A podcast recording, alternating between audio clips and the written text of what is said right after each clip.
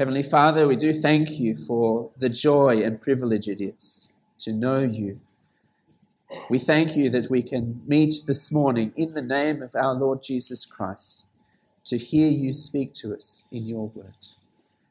And we pray now as we consider it that your Spirit would be at work in our hearts, that you would give us minds to understand and hearts to believe it, and the will to put it into practice through Jesus Christ our Lord.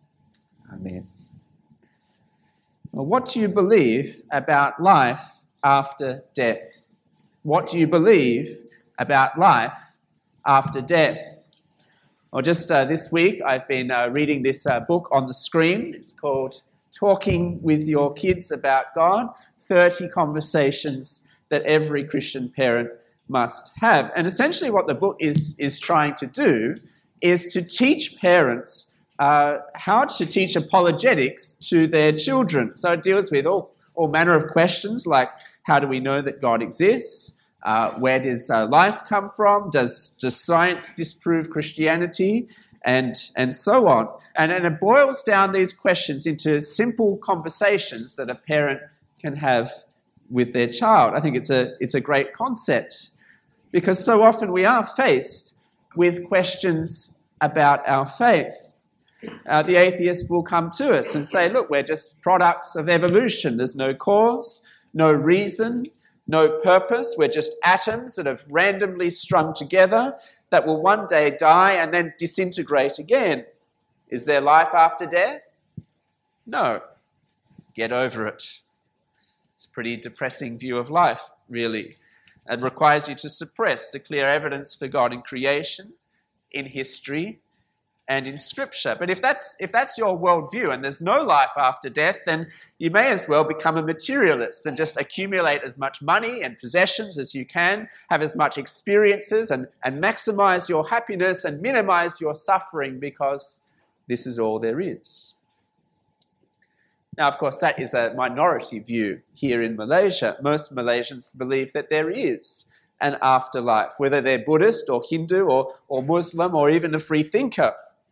It's just that that future is entirely uncertain in their minds. Uh, you know that uh, if you've uh, ever talked to, uh, uh, to, to, a, to, a, to, a, Buddhist or a Hindu, they, they never know with, if they're reincarnated how it's going to go. The, the Muslim doesn't know whether Allah is going to show them wrath or mercy.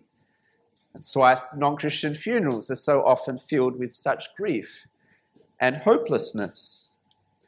And again, if that is, is your view, you're uncertain what the future holds, then you'll probably accumulate as many good works as you can in the hope that the future will be bright and not be bleak.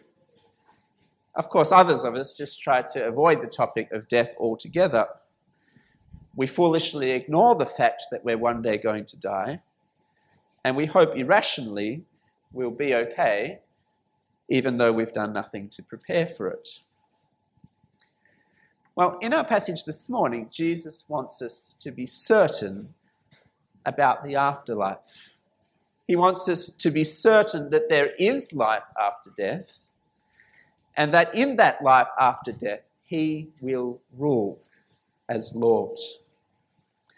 Well, you see, uh, the topic of life after death is raised in Jesus' showdown with the religious leaders in Jerusalem. I like to think of this as a, a bit like a heavyweight boxing match, and you've got the Jesus there in the red corner, uh, and the religious leaders are over there in the blue corner. And the sparring began as Jesus entered into Jerusalem, riding on the donkey, hailed as king, and cleared out the temple. In response, the, the religious leaders punch back. They're looking for a way to destroy him, to get him on the ground. But they can't do it because of the crowds, and so they try to trip him up with their questions. And round one, they question his personal authority. They, they say to him, What authority have you to do these things? Round two, they seek to trap him politically. They ask, Is it lawful for us to give tribute to Caesar or not. But thus far, it is Jesus two and the religious leaders zero, as Jesus' brilliant replies silence his opponents. Well, now in uh, round three, as we come to our passage, the Sadducees enter the ring with a question of their own. And it is the question is there life after death? The Sadducees are introduced to us in verse 27. They, there came to him some Sadducees, those who deny that there is a resurrection. Now, the Sadducees were a religious group. They were made up mostly of priests. They emerged sometime during the, the second century BC. And we're told here, uh, one of their core beliefs, they denied a belief in the resurrection of people on the last day. Now, this belief is a flat contradiction of the teaching of the Old Testament. Here's four verses on the screen Daniel 12, verse 2. And many of those who sleep in the dust of the earth shall awake, some to everlasting life, and some to shame and everlasting contempt. Or Isaiah 26. Next slide. Your dead shall live. Their bodies shall rise. You who dwell in the dust, awake and sing for joy, for your dew is a dew of light, and the earth will give birth to the dead. Job chapter 19. I know that my Redeemer lives, and at the last he will stand upon the earth. And after my skin has been thus destroyed, yet in my flesh I shall see God, whom I shall see for myself. My, eye, my eyes shall behold, and not another. My heart faints within me. Psalm 16. Therefore, my heart is glad, my whole being rejoices, my flesh also dwells secure, for you will not abandon my soul to Sheol, to the grave or let your Holy One see corruption. And the Old Testament is, is just full of verses like this that teach about the resurrection of the dead. But the problem for the Sadducees was that they only accepted the first five books of the Bible, the ones written by, by Moses. And so they would have rejected all of these verses as not scripture. And so the Sadducees had no hope past the grave. They were sad, you see. so, Father, I just had to get that one in there somewhere. But to justify their belief, or their rejection in belief in the resurrection, they challenged Jesus with this tricky question. And they set it up for us in verse 28. They asked him a question saying, Teacher, Moses wrote for us that if a man's brother dies having a wife but no children, the man must take the widow and raise up offspring for his brother.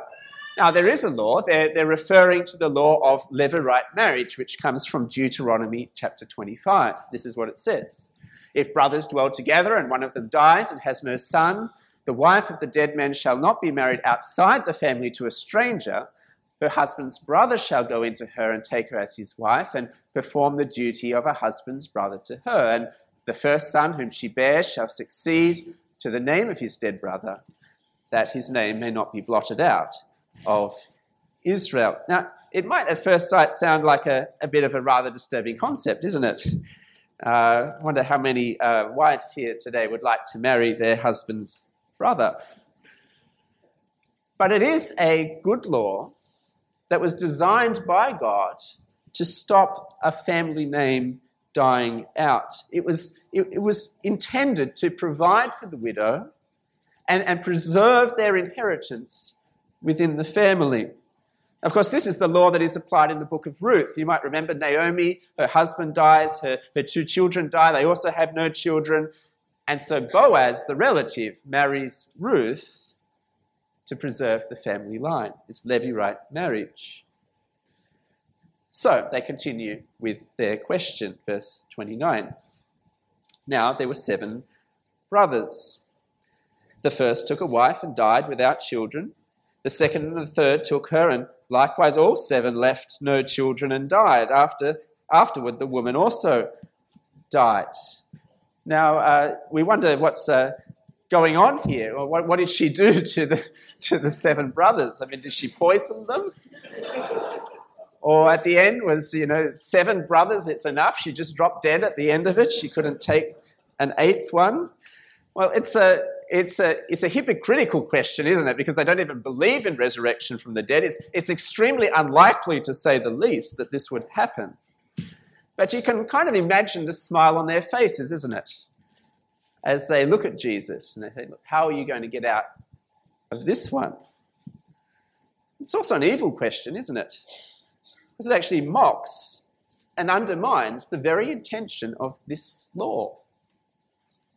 It's a question full of assumptions, too, that the world to come will be exactly the same as the world now. That in that new world to come, the marriage relationship won't change, it will be the same. Now, Jesus' response in, in Mark's gospel is rather cutting. This is what he says there. Next slide. Jesus said to them, Is this not the reason you were wrong? Because you know neither the scriptures nor the power of God. That's speaking the truth in love, isn't it? now, Luke admits these words, he just gives Jesus' answer. We see it in verse 34.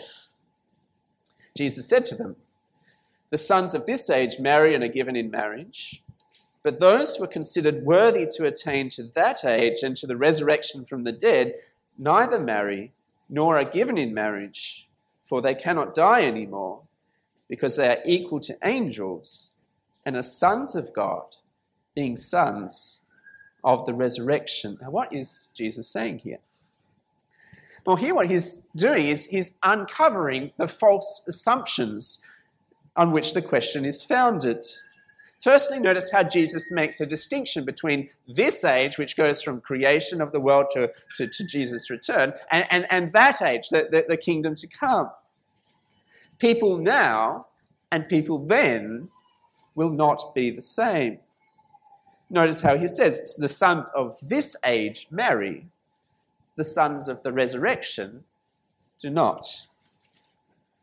And so Jesus makes it absolutely clear here that marriage and being given in marriage is not a part of our future heavenly existence.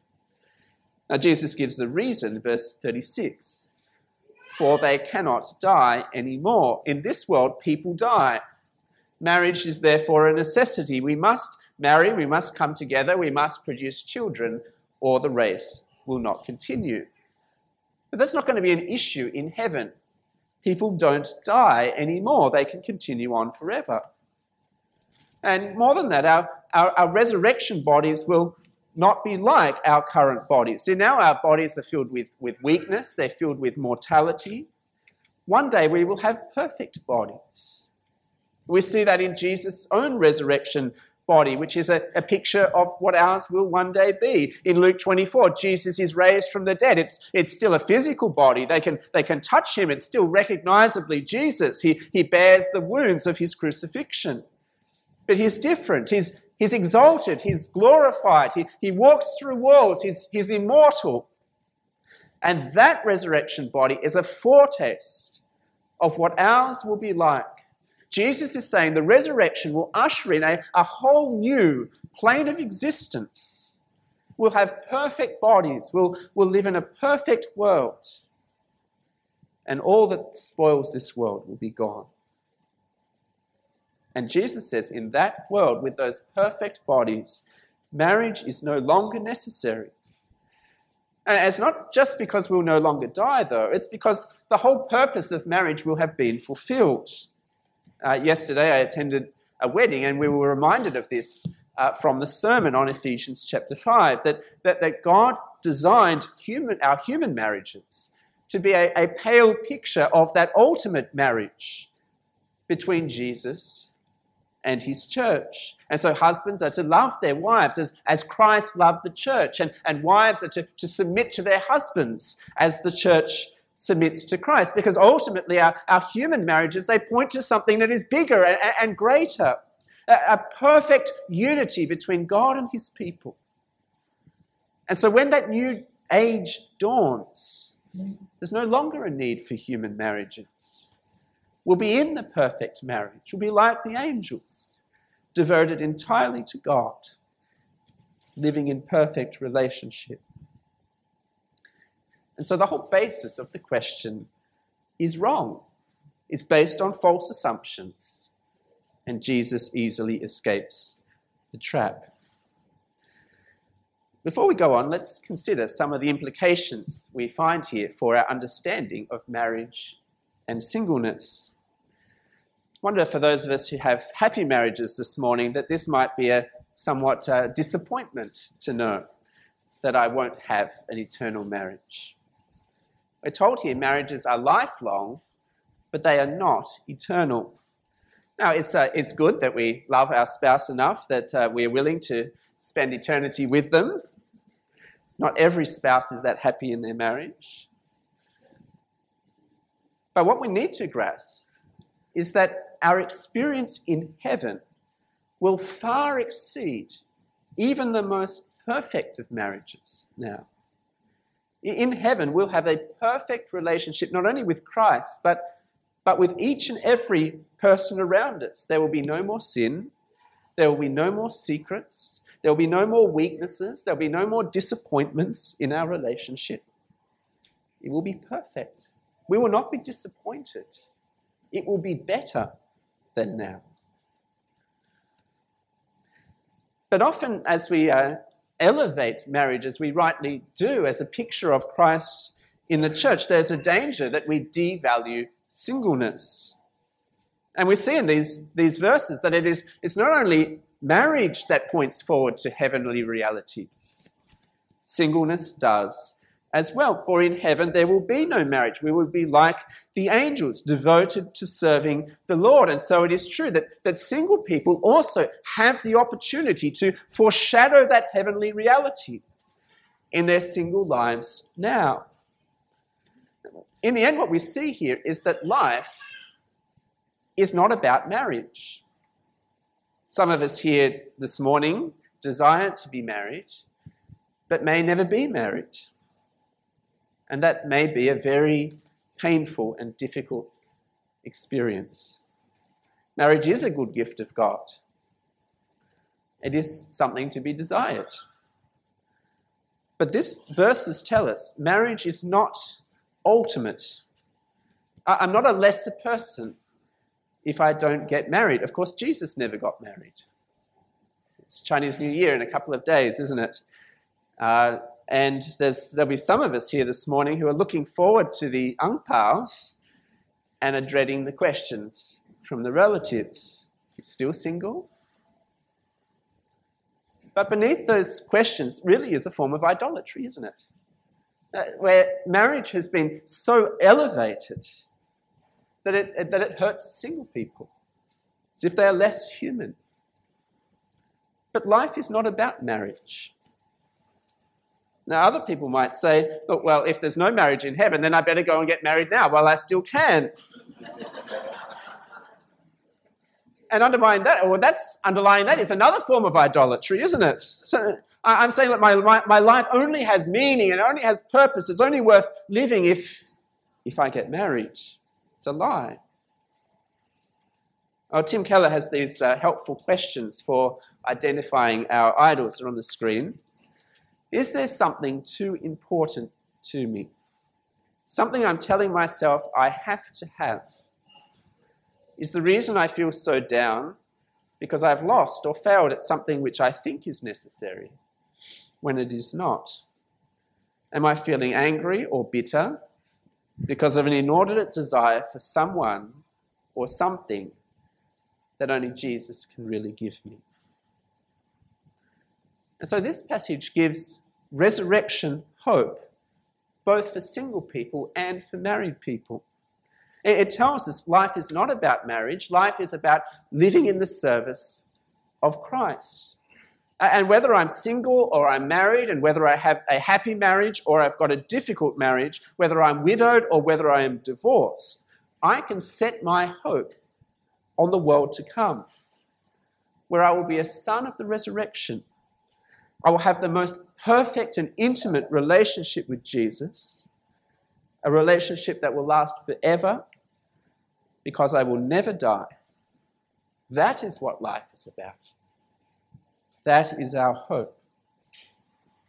And it is a certain reality. Having uh, shown the foolishness of the Sadducees' question, now he turns to address their unbelief in resurrection. And look how he goes on in verse 37. He says, But that the dead are raised, even Moses showed in the passage about the bush, where he calls the Lord the God of Abraham and the God of Isaac and the God of Jacob. Now, he's not the God of the dead, but of the living. for all live to him. It, it, might seem like a rather obscure verse to try and prove the resurrection of the dead. We've already seen many unambiguous ones earlier in the talk. But we need to remember that the Sadducees only accepted those first five books of the Bible. And so this verse is a good one. Uh, in fact, God Himself is literally speaking in this verse. He says, I am the God of your father, the God of Abraham, the God of Isaac, and the God of Jacob. And the key to understanding this verse is the tense. Right? Remember your grammar? It's the present tense. He's saying you God is in an ongoing relationship with these people. You can't have an ongoing relationship with a dead person, can you? You'd expect God to say, I was the God of Abraham and Isaac and Jacob, but I'll be your God now. But the fact that God continues to be their God must imply that death is not the end. He will continue to be their God, and He will continue to keep His promises to them. And so Jesus shows that the Sadducees didn't even understand the few books of the Bible that they kept. In fact, what they'd done is they'd used one verse to deny the clear teaching of all the other verses in the Bible. Now, we must beware that we don't make the same mistake as the Sadducees. Now, the 39 Articles, which are the, the doctrinal statement of the Anglican Church, they say this in Article 20, just the bold part, that we may neither uh, uh, so expound one place of Scripture that it be repugnant to another. We may not so expound one place of Scripture that it be repugnant to another. In other words, what he's saying is you, you, you can't jump to one passage of the Bible in exclusion to all of the others.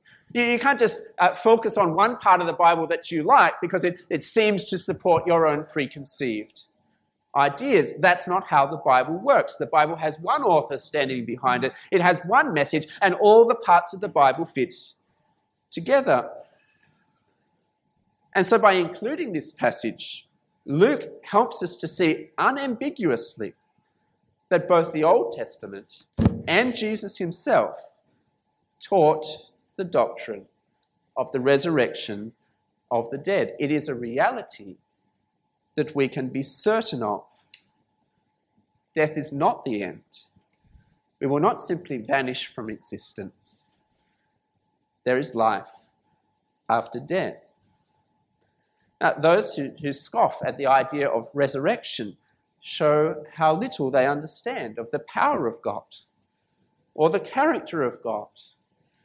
Surely, if, if God could create the universe out of nothing, and, and that's what he did, the universe didn't just spout out of it into existence by itself. If he can create life out of nothing, surely it's not difficult for him to bring life from the dead. In fact, is it not inevitable that a loving God would seek to bring life from the dead for his people. Well, it's a glorious truth, and it has wonderful implications for us. I don't know about you, but how, how I long for a world that has no more death. We live in a world of death, a world of disappointments, a world where our hopes and our dreams do not always materialize. A world of suffering and injustice. What a glorious hope to know this life is not all there is. We don't actually need everything to be perfect in this world. We look forward to the perfection in the next world. I can be single in this world and still have hope. I can be in a difficult marriage and still have hope. I can be widowed or sick or unemployed or depressed and still have hope. Because this world is not all there is. What a glorious message. But notice, not everyone shares this hope of the resurrection. Look back in the passage at verse 34. Jesus says, The sons of this age marry and are given in marriage, But those who are considered worthy to obtain to that age and to the resurrection from the dead, neither marry nor are given in marriage. They cannot die anymore. They're equal to the angels and the sons of God, being sons of the resurrection. And so the implication is fairly clear here. Not all who are sons of this age, that's all of us, will be sons of the resurrection. It is only those who are considered worthy. And what does that mean? Well, elsewhere in the Bible, it, uh, we are taught that all people will be raised from the dead. Jesus says this in John chapter 5. Do not marvel at this, for an hour is coming when all who are in the tombs will hear his voice and come out, those who have done good to the resurrection of life, and those who have done evil to the resurrection of judgment. So all people will be raised, irrespective of their beliefs. But some will be raised to eternal judgment, some will be raised to eternal life. So that is what Jesus is saying in Luke 20. Not everyone will share in the resurrection to life. Not everyone will be a son of the resurrection. It is only those who are worthy. Only those we'll see in a moment who rightly respond to Jesus. But for those who do rightly respond to Jesus, what a glorious hope it is. Well, you see the scribe's response in verse 39. Some of the scribes answered, Teacher, you've spoken well. For they no longer dared to ask him any questions. Well, once again, Jesus has evaded the trap. Once again, his opponents are silenced, and in this boxing match, it is now Jesus 3 and the religious leaders zero. Every possible group has come at Jesus in this chapter. The Pharisees have come, the nationalists have come, the scribes have come, the Sadducees have come, the leaders of the people have come. They've tried to trap him in his ministry, in politics, in theology, and every time Jesus has prevailed. And now it is Jesus' turn to finish the bout with a knockout punch as he brings a question of his own. And it's the question at point two How can David's son be his Lord? How can David's son be his Lord? You see the question in verse 41. But he said to them, How can they say that the Christ is David's son? For David himself says in the book of Psalms, The Lord said to my Lord, Sit in my right hand until I make your enemies your footstool. David thus calls him Lord. So, how is he his son? Now, that is a very good question. And it's a very difficult question to answer. Now, the Old Testament indeed declared that the Christ was David's son. You can see in 2 Samuel 7 on the screen. God promised David, When your days are fulfilled and you lie down with your fathers, I will raise up your offspring after you who shall come from your body. And I will establish his kingdom. He shall build a house for my name. I will establish the throne of his kingdom forever. I'll be to him a father. He shall be to me a son. So that part is right. The Old Testament indeed declared that Christ was David's son. But Psalm 110, which Jesus quotes here, is, is tricky. Now, if we go back to the psalm, let's put it on the screen we see that there's two lords. The Lord says to my Lord. And the first Lord, which you see there in all capital letters, is God's personal name. It is the name Yahweh, I am, that we read of in the Exodus 3. But the second Lord, in lowercase, refers to the Master, to the King, the Messiah. But notice how David, who is the King, calls the Messiah my Lord, that is, my King. Now that is very confusing because a son cannot become king unless their father dies first. So, how can David call his son his Lord? No father will ever bow down to their son. No son uh, no father will ever call their son Lord. The son will call the father Lord. That's how it works. Now, notice in the passage, there's no answer to Jesus' question here. They've asked him three questions. Each time they've been silent, Jesus asks one question. They haven't a single word.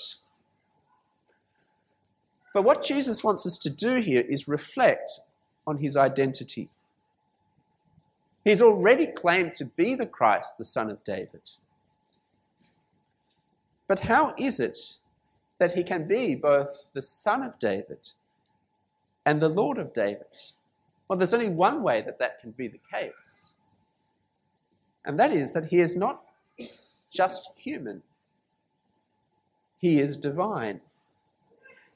Chapter 20 has been this clash of authorities, the religious leaders challenging Jesus. Where did you get this authority from? Here is the answer Jesus is the human descendant from David. He is the, the promised king who will rule over an eternal kingdom. But Jesus was even greater than David. He was the, the Lord in every sense. He was divine. He was God the Son. He was the second person of the Trinity who eternally existed even before David was born. Jesus didn't just come into existence at his birth, he has forever been the divine Son. And so Jesus, the descendant of David, is the Lord of David. He is the King of kings, the Lord of lords, God in human flesh. But Jesus' decision to quote this psalm here is even more significant because of the future to which it looks. Have a look again. The Lord said to my Lord, Sit at my right hand until I make your enemies your footstool. That's a graphic picture, isn't it? There you have the enemy so enslaved and defeated that he rocks back on his armchair and puts up his feet. Now, in the next few chapters, Jesus will be killed by his enemies. The religious leaders will succeed in having him arrested and crucified, but Jesus wants them and us to understand that is not going to be the end of the story. In Luke chapter 24, God will raise Jesus from the dead. In Acts chapter 1, he will ascend into heaven. And in Acts chapter 2, Peter will explain the significance of these events as he, as he quotes the very same passages, 2 Samuel 7 and Psalm 110, in that first sermon on the first day of the church. And you can see his conclusion. In verse 36, let all the house of Israel know for certain God has made him both Lord and Christ, this Jesus whom you crucified.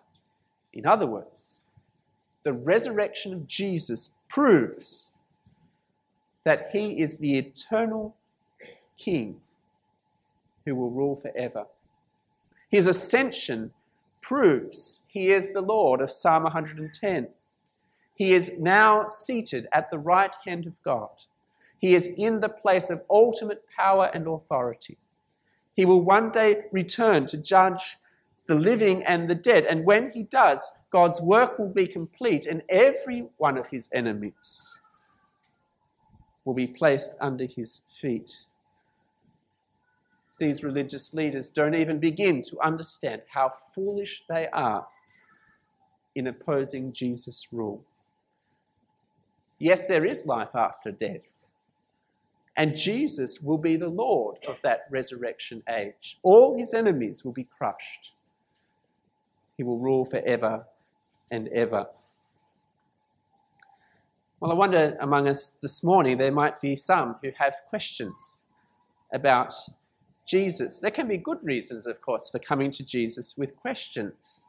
If we want to genuinely know who Jesus is, let me encourage you keep asking your questions of Jesus. Jesus always gave answers to those who genuinely sought him. But there could be others of us here today who are a little bit more like the religious leaders. We're asking questions, but the questions really are designed to avoid having to make any kind of response to Jesus. It's the same kind of questions, isn't it? How do we know the dead are raised? How do we know that the Bible is reliable? How do we know that science doesn't disprove Christianity? And etc. etc. But in the end, this chapter shows that there's only one question that really matters in life.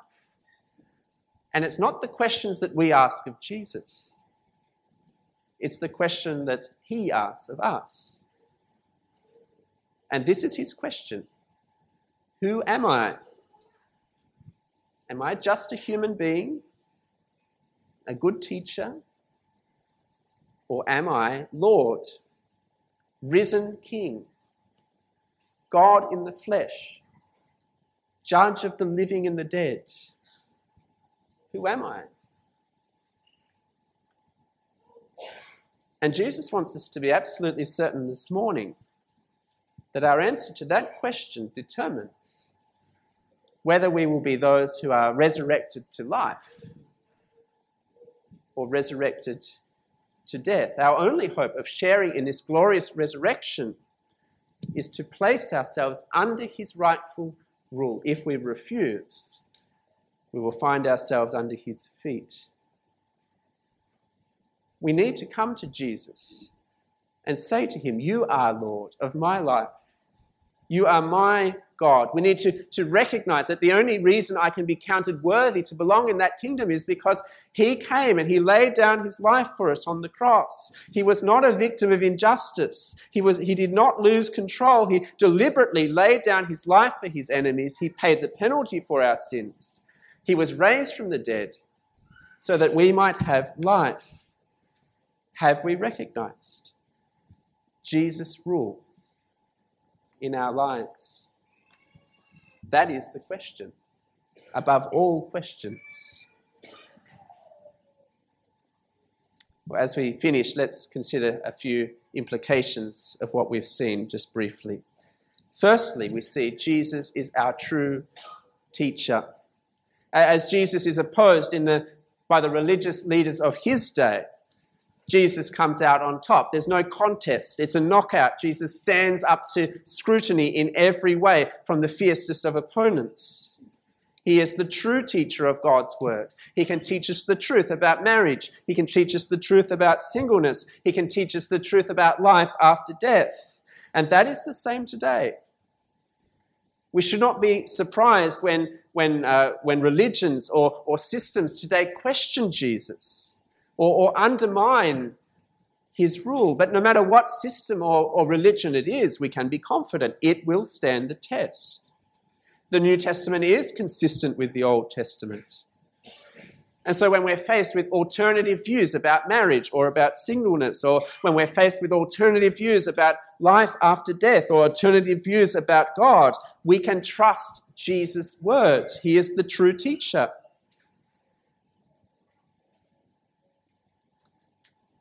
Secondly, we see that Jesus is our only hope of experiencing resurrection after death. And it's not simply a wishful thinking. For that hope of resurrection is taught in the Old Testament. It is affirmed by Jesus in the New Testament. And it is founded upon the historical fact of Jesus' own resurrection for 2,000 years ago, he conquered death and he proved that there is an afterlife. And what a hope that is. When our faith is challenged, when we struggle with sin in our lives, when we are faced with human mortality, we have the hope of life after death. I hope you will share that hope in the coming days as we meet with friends and family members.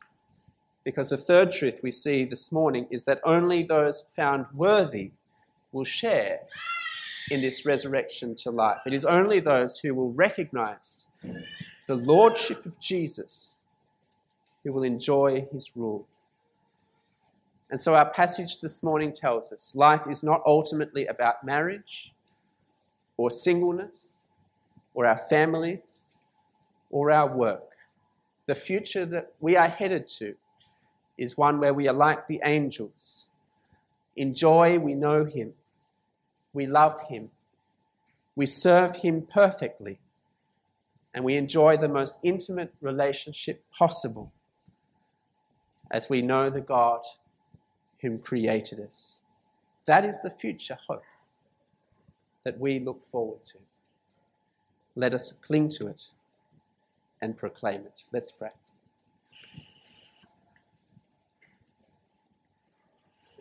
Heavenly Father, we thank you so much that uh, death is not the end. Jesus is risen. And we look forward in hope to his return as our Lord and King. Father, we pray as we go out in the coming days to meet with friends and family members that you would give us opportunities to share this hope with those who still live under the shadow of death. We pray that you would save many. And Father, for those of us who struggle in various ways in, with life in this world, whether in our work or relationships or our family or our health, Father, we pray that you would help us to hold on to this firm and solid hope that we have through the resurrection of Jesus. In Jesus' name we pray. Amen.